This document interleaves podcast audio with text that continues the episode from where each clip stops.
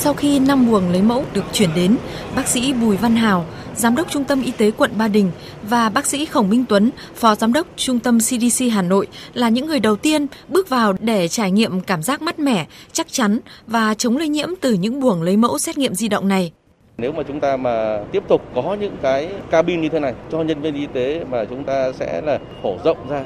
ở nhiều nơi thì sẽ giúp cho cán bộ ngành y tế sẽ đỡ đi vất vả rất là nhiều. Có những ngày thì có số lượng mẫu nó có thể lên tới ờ, hàng nghìn mẫu. À, thế và cái ờ, thời gian lấy mẫu thì nó bất kể ngày hoặc đêm thì các cái thiết bị này sẽ hỗ trợ hết sức đắc lực cho nhân viên lấy mẫu giúp cho ờ, cán bộ nó sẽ đỡ vất vả hơn đặc biệt là cái việc mà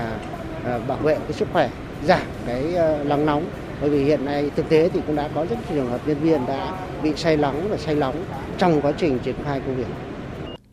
Buồng lấy mẫu xét nghiệm di động có diện tích khoảng 1m1 x 2m2, chiều cao 2m3, được trang bị điều hòa làm mát, quạt gió, hệ thống lọc không khí khử khuẩn phun sương 10 giây một lần, đảm bảo thuận tiện và chống lây nhiễm COVID-19 cho các y bác sĩ. Từ mẫu buồng xét nghiệm di động của Nhật Bản và Hàn Quốc, nhóm thiện nguyện TML đã cải tiến để hai nhân viên y tế có thể lấy mẫu nhiều giờ trong điều kiện thời tiết khắc nghiệt.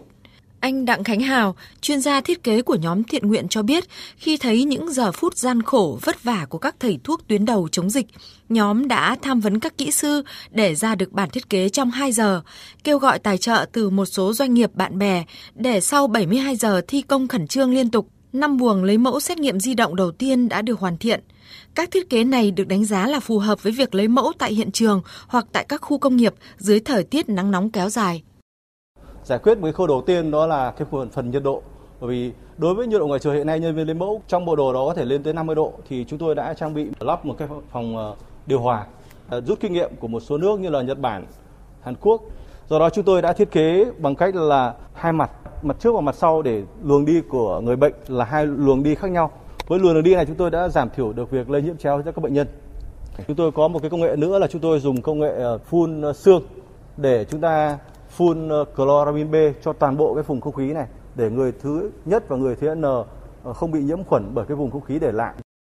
Bằng những cam kết chắc chắn, nhóm thiện nguyện đã thuyết phục được các nhà tài trợ là tập đoàn Phú Thái, Chavaco và công ty Phú Sơn cùng đồng hành để sản xuất buồng lấy mẫu cho tuyến đầu chống dịch. Bà Đào Thúy Hà, Phó Tổng Giám đốc Công ty Cổ phần Chavaco bày tỏ, doanh nghiệp sẽ luôn đồng hành để bảo vệ các y bác sĩ trong những ngày tháng cam go này. Chúng tôi rất là trân trọng ý tưởng của nhóm thiện nguyện vì à, mang đến những sản phẩm rất là thiết thực cho các bác sĩ ở tuyến đầu phòng dịch và à, chúng tôi mong muốn rằng là chúng ta sẽ tiếp tục tạo ra những cái sản phẩm hoàn thiện nhất hỗ trợ những nơi điểm nóng trên toàn quốc à, như là Bắc Giang, Bắc Ninh.